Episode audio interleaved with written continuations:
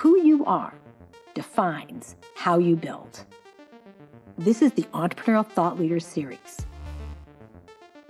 brought to you by Stanford eCorner. On this episode, we're joined by Melinda Thomas. In 2014, Melinda drew on her deep experience leading healthcare companies to co found Octave Bioscience, where she's now the Chief Operating Officer. Octave is creating a measurement driven care management platform for neurodegenerative diseases, starting with MS. Here's Melinda.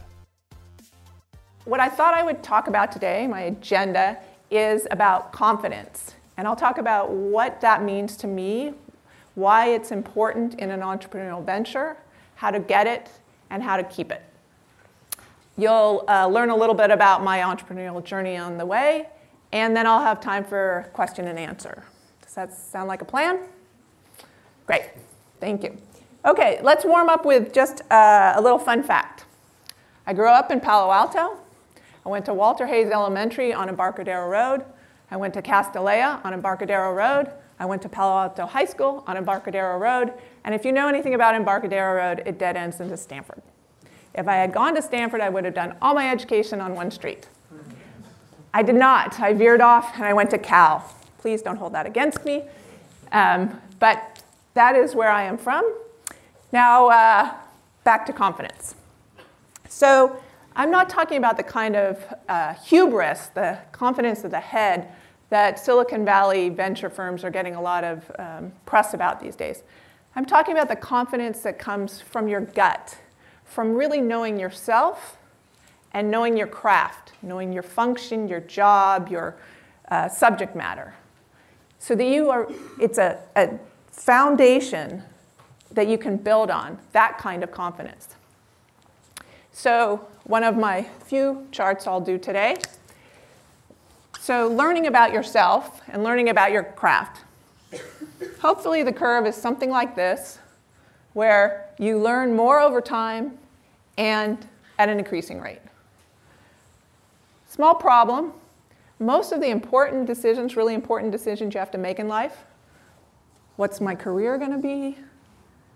Am I going to get married, have a life partner, children? So, a lot of you are engineers. What can you do? You can either try and come up the curve faster, or you can push out the decisions. I did a little both. All right, so how, why is confidence, this kind of confidence where you know yourself and you know your craft, why is that particularly important to an entrepreneur? Well, first of all, you're saying you've come up with a solution to a problem that a lot of people have, confident, and here's the key they're going to pay for it.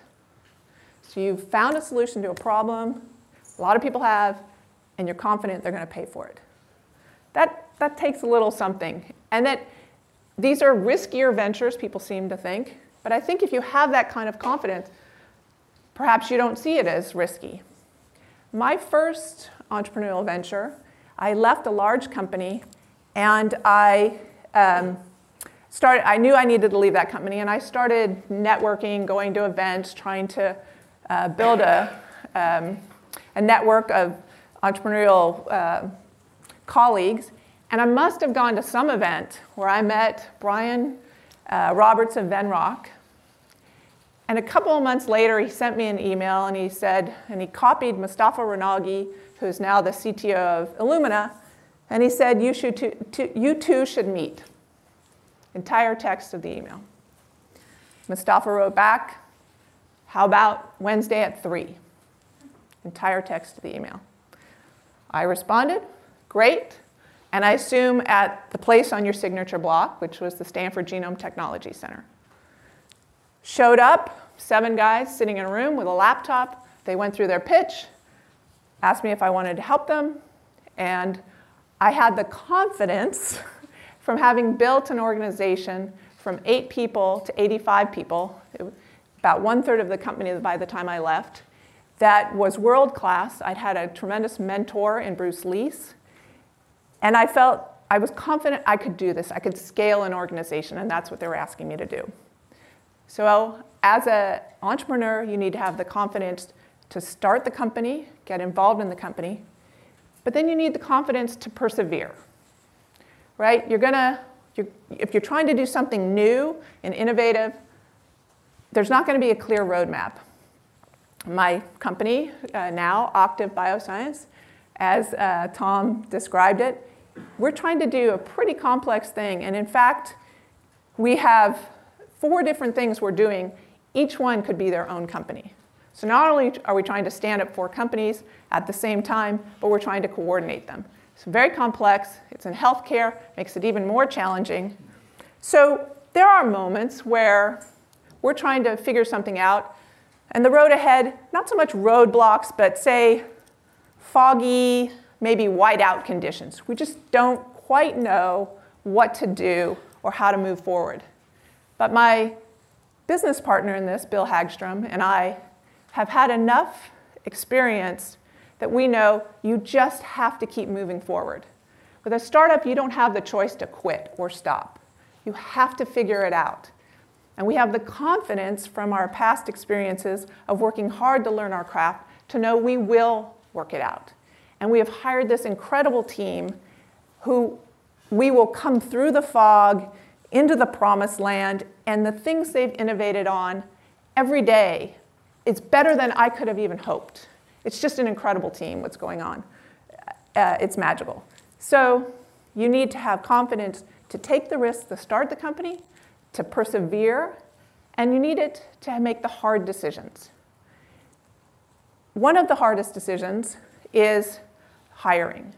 You will hear everybody talk about how the team's the most important, people are everything, you need to hire rock stars, A's hire A's, B's hire C's. But I'm not sure that most people actually do that. And where they fall down is you have a deadline. You've been interviewing for a long time. Your people are tired of covering for that position. So you start to think good enough is good enough. And I think if you talk to people from any one of my past companies, one of the things they remember most about what I brought to that is I will not lower the bar. I have never found, I'm confident, I have never found that any deadline, any conference, any anything is worth not taking a few more months to find the right person who's really a rock star. Because over time, if you hired good enough right then, in the next five years, they will probably miss deadlines. They will probably bring the rest of the team down. So I really hold that bar high. And I get a lot of pushback. People are pretty uncomfortable with that. And all I have to do is say, look around the room. You all cleared that bar. And then they see all the things that they're able to do together. So you need the confidence to start the company, to persevere, to make the hard decisions. But almost most importantly, you need the confidence in knowing yourself and knowing your craft so you're, you have this foundation. You can be quiet inside. You don't have anything you need to feel you have to prove, so you can hear others. You can go into a meeting, you can go into a situation and be open and listen to what other people can bring to the situation. And you will find that you will um, be much more innovative in your solutions. So, confidence to start the company, confidence to persevere, confidence to make the hard decisions, and then confidence so that you can hear others. So, if I've made the case that you need confidence in an entrepreneurial venture, how do you get it? Uh, Tom talked about how I was the inaugural entrepreneur in residence for New York City, for which I believe I should have gotten a tiara. It's that kind of title. None showed up. I've moved on in that job, I was supposed to stitch together the uh, life science, I'm a STEM girl, love math and science, the um, entrepreneurial ecosystem in New York City and try and build it up. They had some tech stuff going on, but not a lot on the medical side. And so I would meet with entrepreneurs every day and help them think through their strategy and funding. Um, I was asked to write a blog at the time, and I thought, what can I add to the conversation? What can I write about that nobody else is writing about? And I found that a lot of the blogs would talk strategically about what you need to do, but they weren't giving tactical advice. What could a first time entrepreneur do? So, I presented you with this strategic idea. You need to have confidence, you need to learn your, about yourself, you need to learn about your craft. How do you go about doing that? The first thing is everything is a learning situation. So you need to pay attention and you need to be introspective. When I went to Cal, I was on the uh, women's crew team. I got to Cal, I'd never even heard of crew. The crew coach came up to me and said, Do you want to be on the crew team? I said, What's that? He said, Rowing. And I'm like, Rowing? It's horrible. And he, so I said, No, thank you. But people came up to me all week long, every line I stood, and asked me to be on the crew team. So I said, I'll go to your orientation. And I fell in love with it. Um, I don't know how much you know about rowing, but long, skinny boat, eight people in it. You go this direction, but you face that direction. And it's the ultimate team sport. You have to be able to, everybody has one oar. You have to get those oars in the water, out of the water, exactly at the same time, all eight people.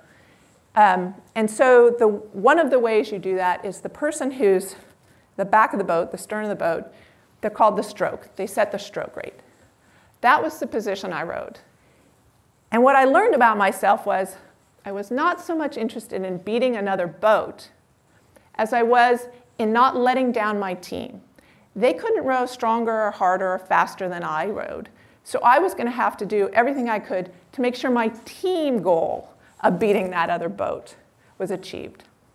So I knew that I was probably best in a career where I was focused on team goals rather than, say, as a salesperson with individual commission goals or whatever. The other thing I learned in that situation was the novice coach would tell people, row exactly like Melinda. She's rowing perfectly. Do it just like her. Everybody row like Melinda. I would have killed myself for that guy to try and live up to that praise. The varsity coach, on the other hand, would say things like, You all row for shit. You row like a bunch of girls. You'll never win anything. And surprisingly, that actually motivated some of the women. They're like, I'll show him. like, show him what? He's a jerk. I don't want to do that. So I learned that I'm probably the kind of leader I want to be is to focus on the positive and lift people up rather than uh, whatever you call that. So pay attention, be introspective in every learning situation, and take every kind of test you can take. I mean, there are, there's Myers Briggs, there's Strength Finders, there's uh, what's your superpower? And the point is to look at them and not so much believe every one of them, but see what resonates with you. When you hear the feedback, does that sound right to you? And what does, are there themes there? On Strength Finders, I think three of them said I should run startups, so good, I am. Um, and so really do that work. Um, as I said, you may not always want to take them at face value. Um, my stepdaughter Elizabeth, who's here, um, who has having tremendous success in her career, when she was graduating from high school, they gave you one of those career tests where you 100 things and are you going to be a florist or a doctor or whatever. We all thought, oh, that'll be fun. Well, let's do that test together. Um, the, the answer for me turned out to be number one job for me was migrant farm laborer. My mother, who's here, was so proud to hear that after, um, after I'd gone through an MBA program. So, anyway, do as much testing, learning as you possibly can. And then once you start to develop hypotheses about what you think you know about yourself, start to pilot that. Uh, when I one of my pilots was when I turned 25, I realized, you know, I'd been given a lot of gifts in my life. I'm healthy, I have a great family, I'm relatively smart. I was raised Catholic which told me that all these gifts were given to me so that I could help make the world a better place. Here I was, 25, and not only had I not made the world a better place yet, I hadn't even started trying. So I decided at that point, hey, I think I'm going to go to law school so I can do public interest law. So I took the law, uh, the LSAT, did relatively well on that, applied to law school, did relatively well there. And as I got closer and closer to the day I was going to attend law school, I really it, I knew myself well enough that this probably wasn't going to be what I needed to do. So I thought, why don't I just pick up and move to Washington, D.C. and see if I need a law degree? So that's what I did. I picked up, moved across country. I had no job, no place to live, no friends, no family there. But it all worked out. And as I was there, um, I ran into uh, Bob Noyce of uh, Intel. And I was explaining to him what I was trying to do, and he said, You should go into manufacturing. We need bright minds in manufacturing. But manufacturing, that's processes, systems, I like that. It's low paid, not glamorous, exactly what I'm looking for. So I moved back to the Bay Area, went to work at a manufacturing organization while I applied to business school so that I could um, learn more about my craft and um, study operations. When I came out of business school, another little test they had, or um, they listed 18 things to prioritize in terms of what kind of career, first job you wanted. And the top three things for me was I wanted manufacturing and operations in the San Francisco Bay Area in the life sciences. Little did I know there were probably only three com- companies at the time I could have worked at, but I found one. And when I went to interview, um, what I really was trying to optimize on was finding a good mentor. I know a lot of you are coming out of school and you're thinking maybe you want to optimize on salary or title. The thing is, you're never going to need less money than you need right now. As time goes on, you will start to acquire things. You'll get a car, you'll get a house, you'll get a family. It will only increase your expenses. So, right now is when you can most afford to invest in yourself and put yourself in a learning situation.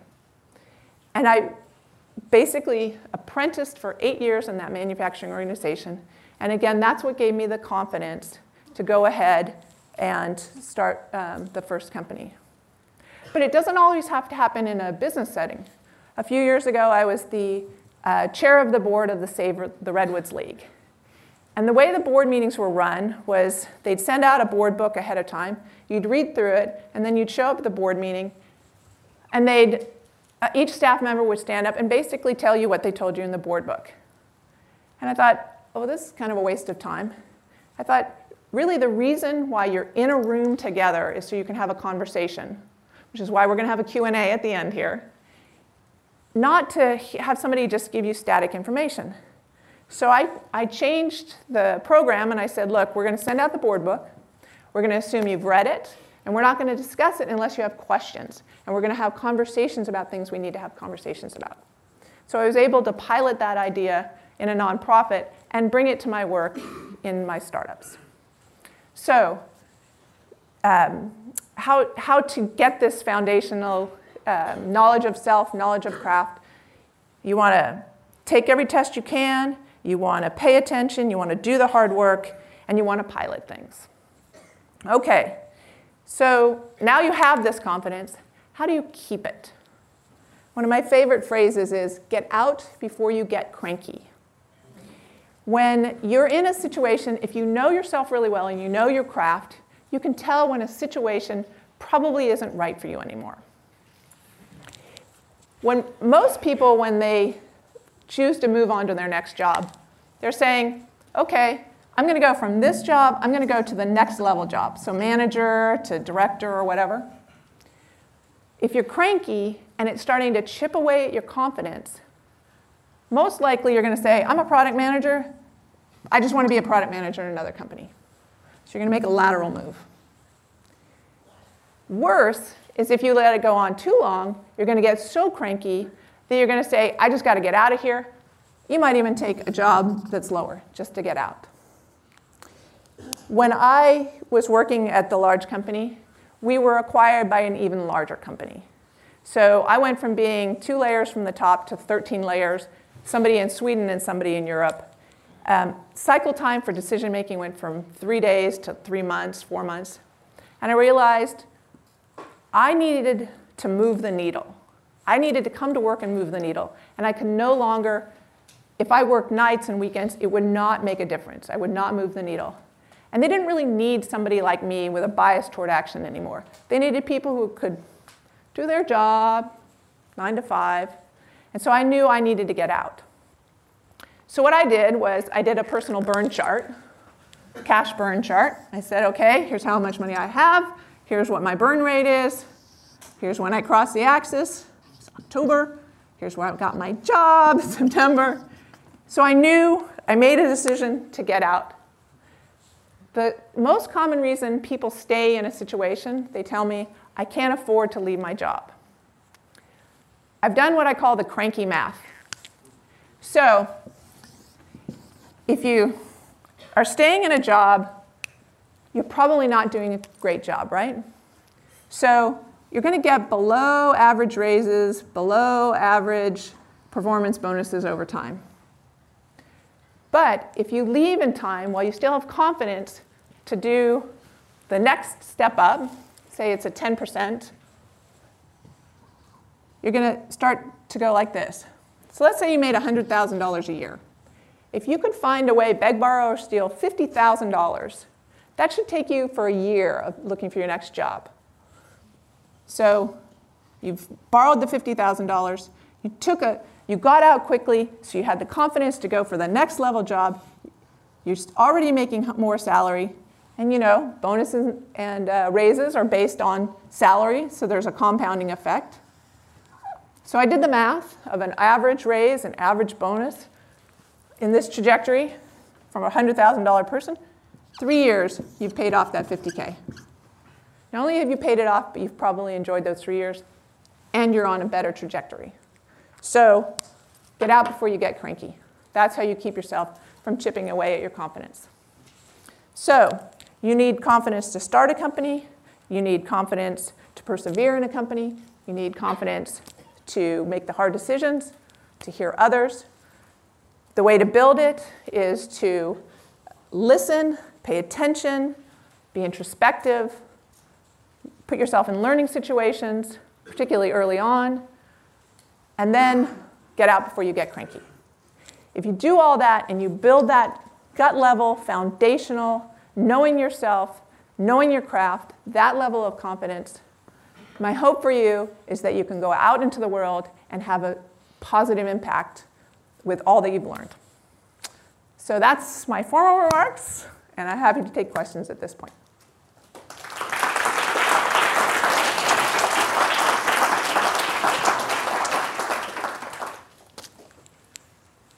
I've stumped the crowd. Yes. Um, what are some things that you did in school to help build your confidence? Besides being on the crew team? yeah. Repeat your question. So the question is, what did I do in school to help build my confidence? Um, I, I, I would say basically it was mainly that and paying attention to whatever organization you're in, whatever things you're doing, is paying attention and learning yourself so that you could then really know when you're trying to make the decision of what to do next, you, under, you understand yourself well enough to be able to make the right decision. So that's the best thing you can do in this. Uh, and then try a lot of clubs or try reach for leadership positions. Put yourself in positions that where you can learn a lot more about yourself.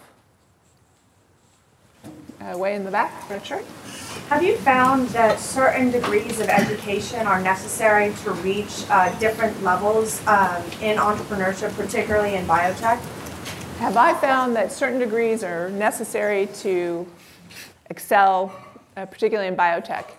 Um, so I have an undergraduate business degree, which I thought of as applied math, because when I was um, applying to college, my brother, who's also here, who's a PhD biochemist, I was interested in either biology or math, and he said, you know, if you do biology, you have to do OChem. You don't want to do OChem, do you? I said, no, I don't want to do OChem. So I did business undergrad as applied math. So then I swore I would never get another business degree. I thought it ended up being, you know, people joined the clubs just to get good jobs, and it was very uninteresting. So I swore I would never go back for an MBA. But um, when I decided operations, then I went back for that. Um, so now I have two business degrees, but I'm in a technical field, scientific. That has been uh, in every review I've ever gotten. The only thing that's going to stand in your way is you don't have a technical undergraduate degree. So I always have to prove to people that I can come up that learning curve. So I would say if you want to be in a technical, um, uh, technical company, technical startup, have some technical street cred instead of always having to prove that you actually do understand what uh, ParAllele, which was high throughput sequencing, and SNP discovery. I mean, most people don't even know what that means, and that's just the definition of the company. So I, I would say at least have some technical grounding of some kind. You talked about building te- teams. Besides looking at a resume when you interview someone, what, what do you ask them, or, or what specific quality do you look at when, when choosing someone to join your team? Sure.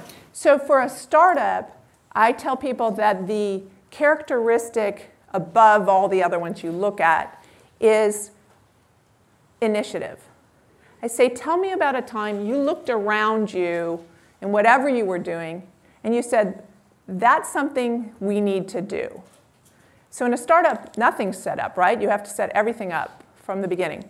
So even if it was as they looked at, they were in a lab, they saw that the inventory of the reagents in the refrigerators was always a mess. They said, hey, I think we need to have some inventory control, even if it's just a sheet on the refrigerator. And they tell me and walk me through how they came up with the idea and how they got it all the way across the line.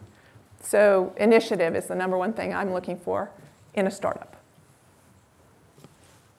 Uh, after having made your career successful, are there still challenges you face like you say, I wish I would do this or this. Yeah. So the question is, um, and it's his words that my career is successful. I think the jury's still out. But are there challenges I still face? Sure. I mean, Bill and I started this company because we thought it was so challenging and so complex, it would take everything we had ever learned, but it would be worth it if we are able to do what we say we're going to do. So this, this is not you know, walk in the park. This is not going to be a walk in the park for me. The major thing in this company is we have, as I said, these four very different programs. And how are we going to keep people talking together? Actually, Maurice and Mike were great about talking about how do we do this. And Julia and Mike came up with this, we're called octave, which is a you know, musical term. They call it orchestra. So every other week we have an orchestra meeting where we see how we can work in concert and we talk about what everybody's doing, so we're trying to. So for us, that's the biggest challenge right now. How do, as we scale, how do we keep connected? Yes?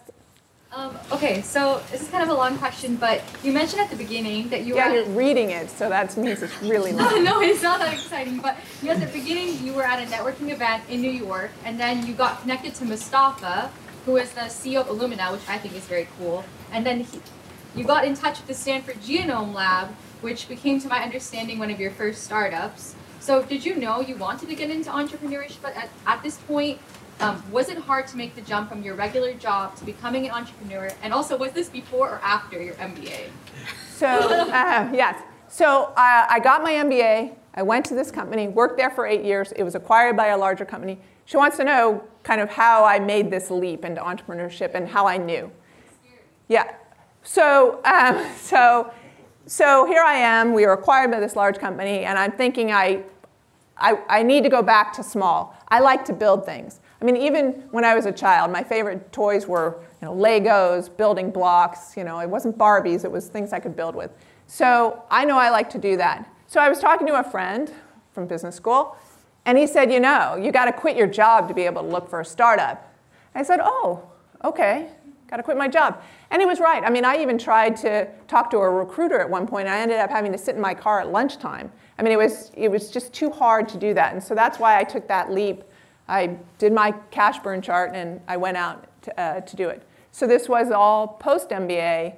Um, but yeah, I knew that I wanted to go back to building something up.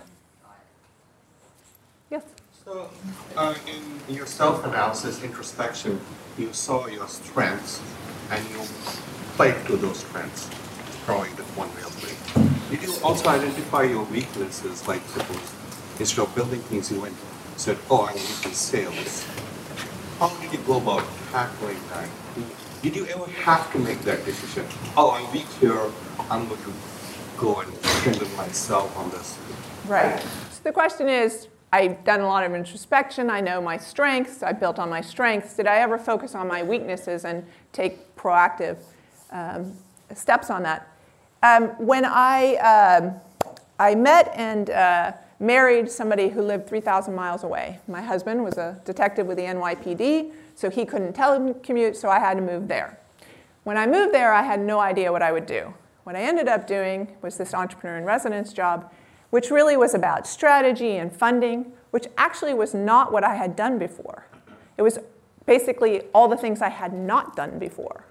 So um, I did put myself in a completely new situation and uh, built on those strengths. And so what's wonderful for me is now when I came to Octave, when Bill and I started it, I needed to use all of that.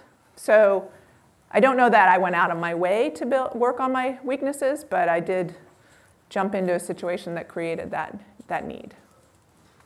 Yes? So one of the things that I've noticed after leaving to the Bay is um, you spoke a bit about mentorship. And I have a lot of people who come to me to ask me to mentor them, but now at my level, what do you think is the best way to go about finding mentors? So it sounds like you've recently moved to the Bay Area. You're mid-level career, is that what you mean? Or? Okay. And so you're looking for somebody, you're not starting your career, but you're looking how do you find a mentor to. Um, so I think um, in that case, you just continue to network and go to things and then coaching. Um, most everybody I know gets some kind of coaching, and they, their job is to help you figure that next move and how to move up. Um, so I actually just signed up for a an executive coach uh, in the last few days. Oh, I already, you already asked a question. Somebody else, somebody else. Student, student, students. You've asked your question? Okay. Do you think your experience doing rowing in college helped shape you as a leader today? And if so, how? Do I think that my experience um, on the crew team at Cal uh, helped shape my, me as a leader? Absolutely um, in that it, it taught me a lot about myself. I also actually taught rowing for 22 years off and on um, up in San Francisco Bay. And actually having to teach adults how to not flip into the water um, so they have a lot of fear, how to give them the information.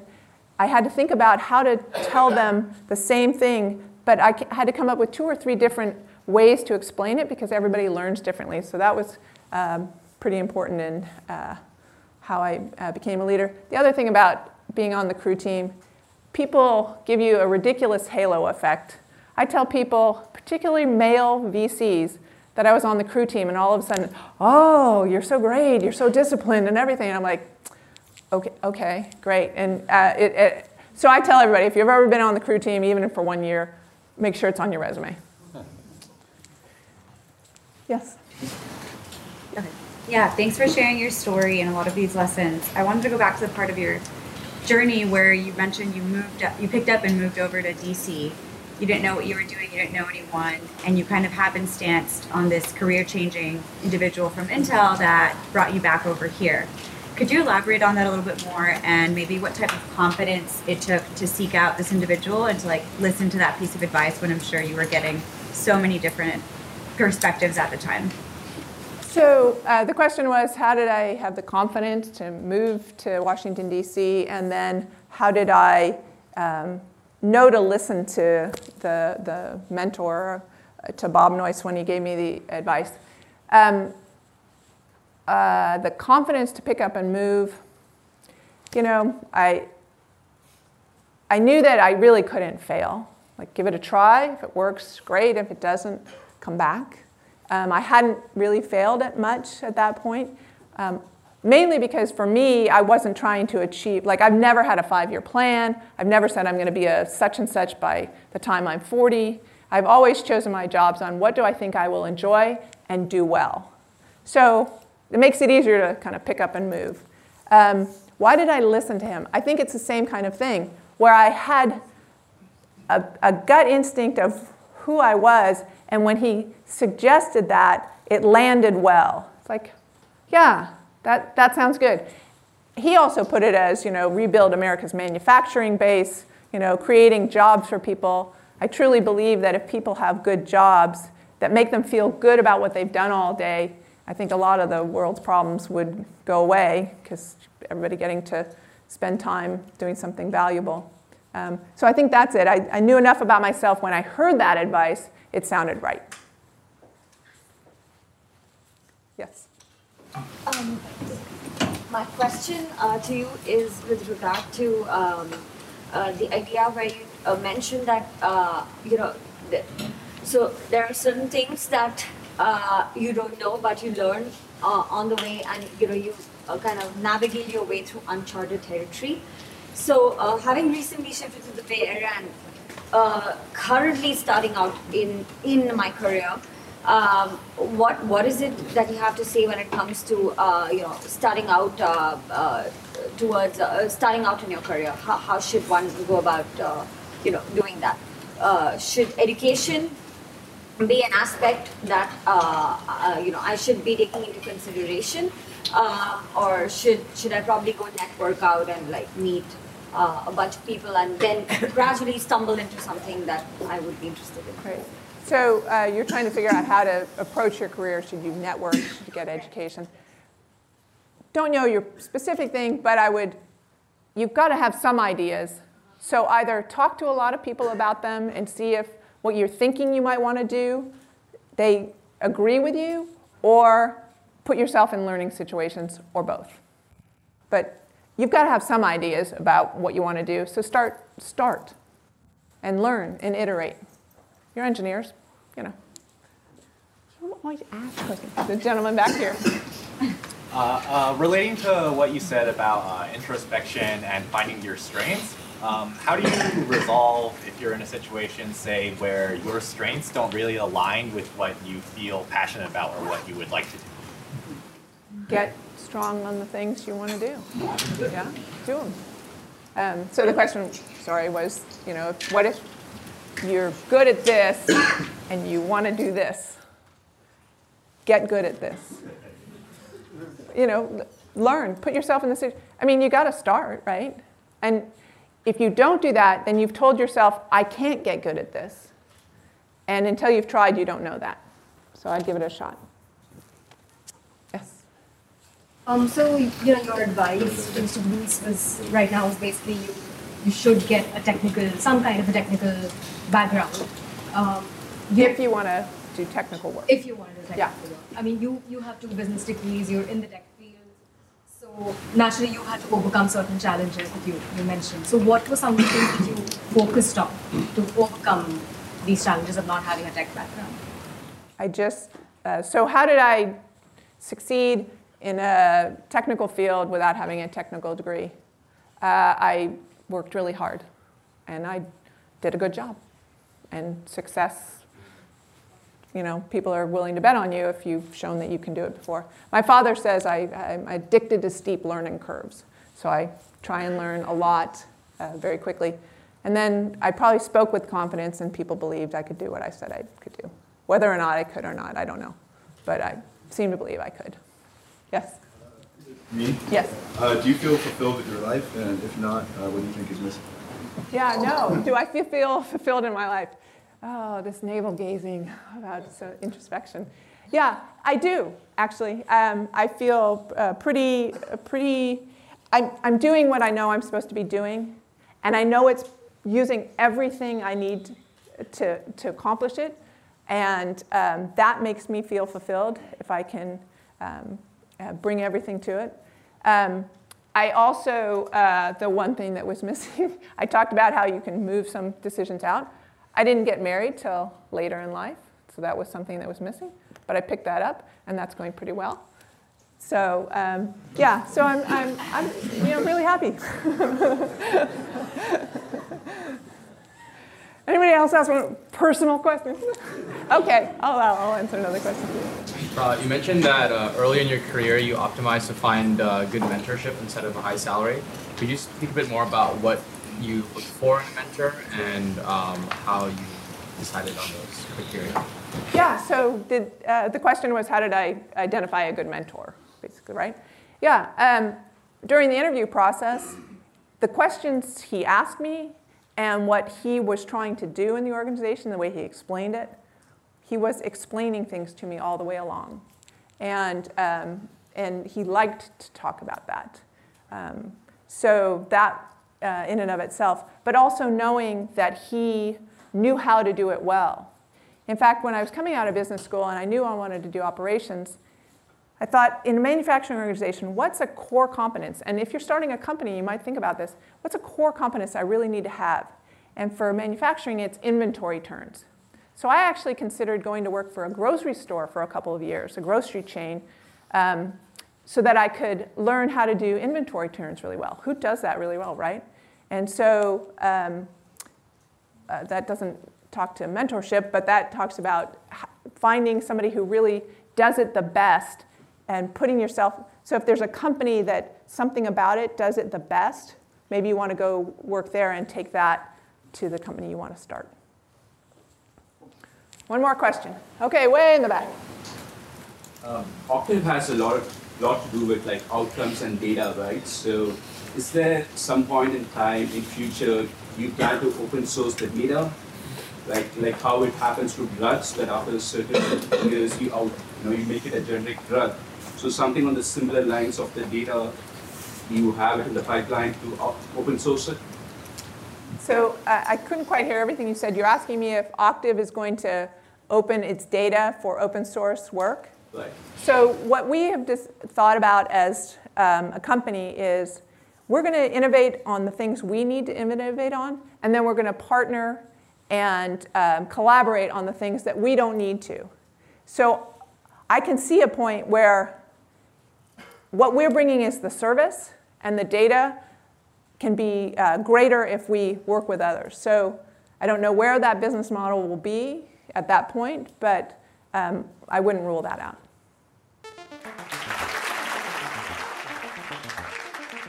The Entrepreneurial Thought Leader Series is a Stanford eCorner original production. The stories and lessons on Stanford eCorner are designed to help you find the courage and clarity to see and seize opportunities. Stanford eCorner is led by the Stanford Technology Ventures Program and Stanford's Department of Management Science and Engineering. To learn more, please visit us at ecorner.stanford.edu.